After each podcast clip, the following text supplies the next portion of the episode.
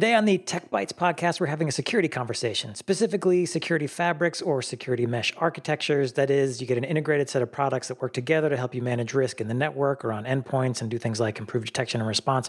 Our sponsor today is Fortinet. We're talking with Stephen Watkins. He is Director of Systems Engineering at Fortinet. Stephen, welcome to the podcast. And so, just give us a basic overview. What is Fortinet Security Fabric? They're making an argument that they have a security fabric that's better than just standalone devices. What does that mean? Yeah, thanks. It's a it's a platform approach, and as you mentioned, you could call it a security mesh or a security fabric. But essentially, what it means for us is that we have a portfolio of products and solutions which we natively uh, work to integrate with one another. So, as you have point products typically on the edge and within the infrastructure, uh, now you have a, a set of solutions and products that all speak to one another and communicate bidirectionally to be able to share information about security threats or other sort of posture elements within the infrastructure. And so, really giving you that uh, homogeneous information flow um, that you need to kind of protect yourself from today's threats.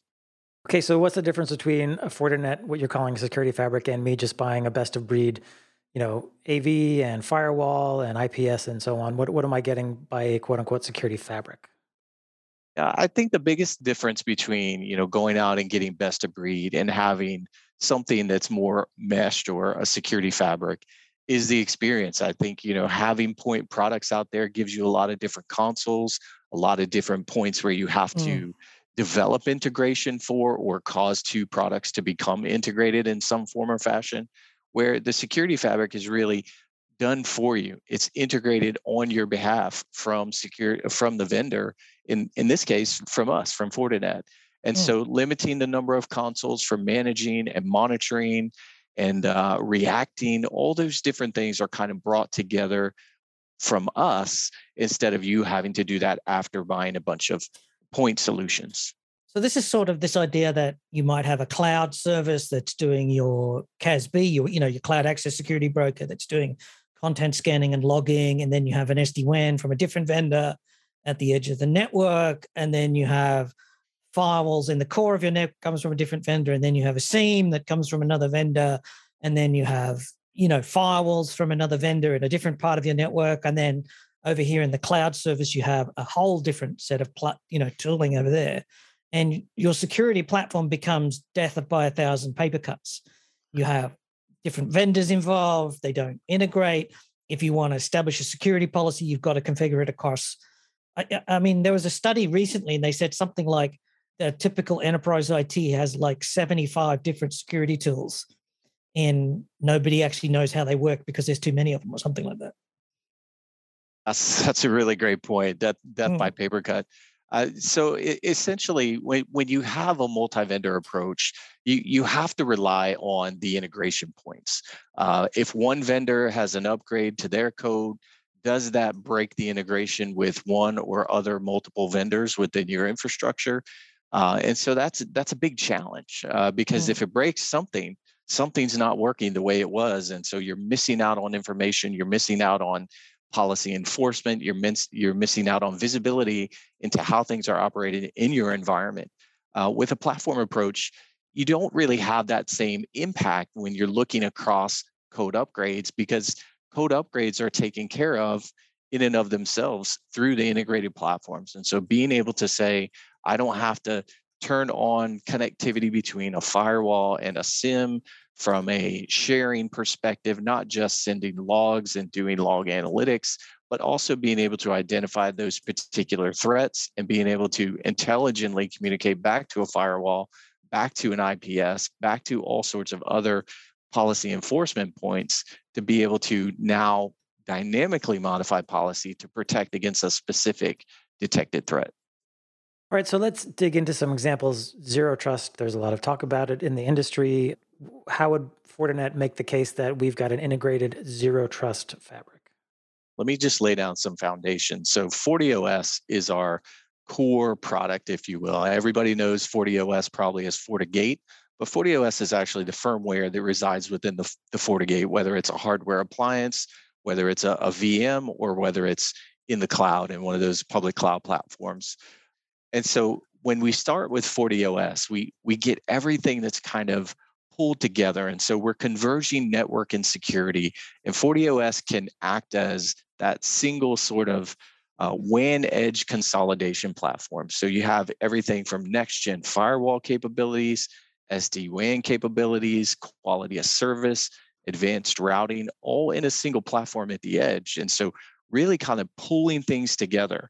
And so expanding that out into the management plane, we have one management plane that not only manages FortiOS on the edge, but it can also manage the infrastructure behind it. So we're talking things like switch and access points. And so being a wireless controller, being a switch controller, that's all managed again through one user interface, whether that's on-prem, you want to run it in the cloud, or you want to have it hosted in the in the cloud environment.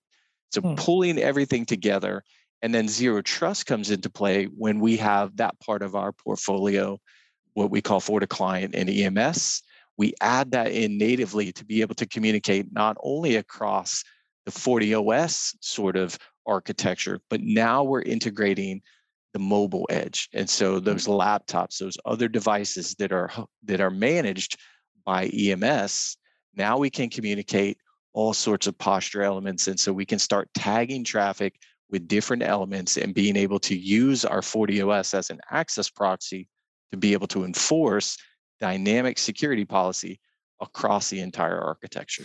So, so the challenge here now, I know there are other vendors who are doing this who have, you know, you, you put a client on the laptop or the smartphone, and then it tags the packets, and then those tags are carried through the network, and then the devices are supposed to pick them up. And they have massive problems with things, simple things like licensing. The vendor's got some sort of licensing strategy, and you don't know if it's going to work or not because the licensing is not obvious as to how it works. And another problem you have is that trying to get all the devices in the path to have the same policy because different business units in the company program their device or they acquired the devices from some third party and they haven't got around to updating them. And so you're doing half of it. You know, like, are you really able to do all of this in a single platform? Like, can I make this into a single fabric? Because I'm kind of dubious, right? Sure, and totally understood, right? And so FortiOS, the beauty about FortiOS is that you you get all those capabilities I mentioned the the SD-WAN, the ZTNA, the firewalling, the the QoS, the IPS, all of those advanced security capabilities in addition to the networking functions. All of those are included in the same license. And so when you want to add on, you know, ZTNA, when you want to turn on SD-WAN, it's it's a matter of turning it on. It isn't another module that you have to install. It's not another download. It's not another license. And then we extend that when we speak about the framework of ZTNA. There's not a ZTNA license that you have to install on FortiOS, then you have to install on EMS and client. Uh, all those things are, are integrated for ease of use by our, by our customers. We want to make things more simplified. That's what customers are asking for today. Help us simplify our network and secure architecture. And so we're doing that not just from a function perspective, but also at the management plane, being able to pull that in through a FortiManager interface with FortiAnalyzer on the back end, doing those analytics and being able to really have visibility across the entire environment without pulling up three, four different consoles. And ZTNA in part is also about making sure you've got the right policies and the right policy enforcement points. And you're saying that because you've got the built in firewalls, SD WAN, you're at the places where an endpoint is going to try to connect to get access to a resource. You've got an enforcement point where you can apply a policy. Exactly. And so when when I say ZTNA with FortiOS in the same sentence, what we really do is we we kind of bring that uh, industry term access proxy into play. And so FortiOS essentially becomes an access proxy for mm-hmm. those endpoints and so now they establish direct tunnels and so it's not just you know uh, old school vpn where we connect up to one thing in one place and then everything else uses private wire or other additional point to point vpns from there but these connections are from the endpoint device oh. directly to those access proxies protecting the resources that reside behind them so you also mentioned SD WAN. I don't know if people are aware that Fortinet is an SD WAN company because that's sometimes there's a split between security and networking, and Fortinet's kind of in the security box. But you're saying you've got a full suite of SD WAN products that are also part of this fabric. Yeah, and and you know I hate to beat this drum, but it's the same FortiOS that is uh, that is you know our leading firewall as well. And so SD WAN is a capability that's built into FortiOS. And one thing that maybe not everybody kind of realizes, but it's not just secure SD WAN. It's a full featured pure play SD WAN solution where we compete in the market regularly with all the same features. And so there is no turn it all on or you get nothing. It's not an all or nothing solution. It's SD WAN and it can be SD WAN alone. And we have customers who have deployed FortiOS in just that fashion where they're using only the networking. Now, secure net secure SD-WAN is most dominantly our biggest use case. However, uh, a lot of customers don't understand that that FortiOS is in and of itself an SD-WAN solution and can be leveraged in that fashion. So if I buy the appliance, I put it in a branch, I turn on SD-WAN. If down the line I also want to turn on next-gen firewall or other security features, that's just essentially, as you said, ticking a box and it's up and running on that device.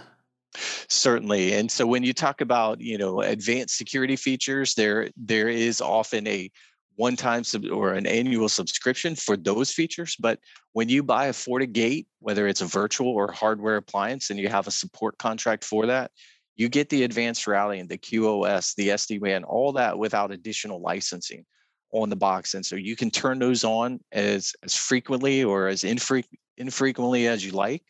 Uh, but you know, to clarify, there is a subscription for our advanced security services. Okay. Yeah, that makes sense. I've had people say to me how easy it was. Uh, you know, they didn't have to fuss with it. And, you know, the frustration with this subscription licensing and having to work out, you know, I'm being it's it, it's imagine renting a house and then having to rent the door and then rent each room and then rent the bed and then work out how much it's costing you and, and this is how some people feel about these subscription services and the complexity associated. It, it feels like the companies that are doing it don't know how to charge. And so each, you know, they're exposing each internal part of the business.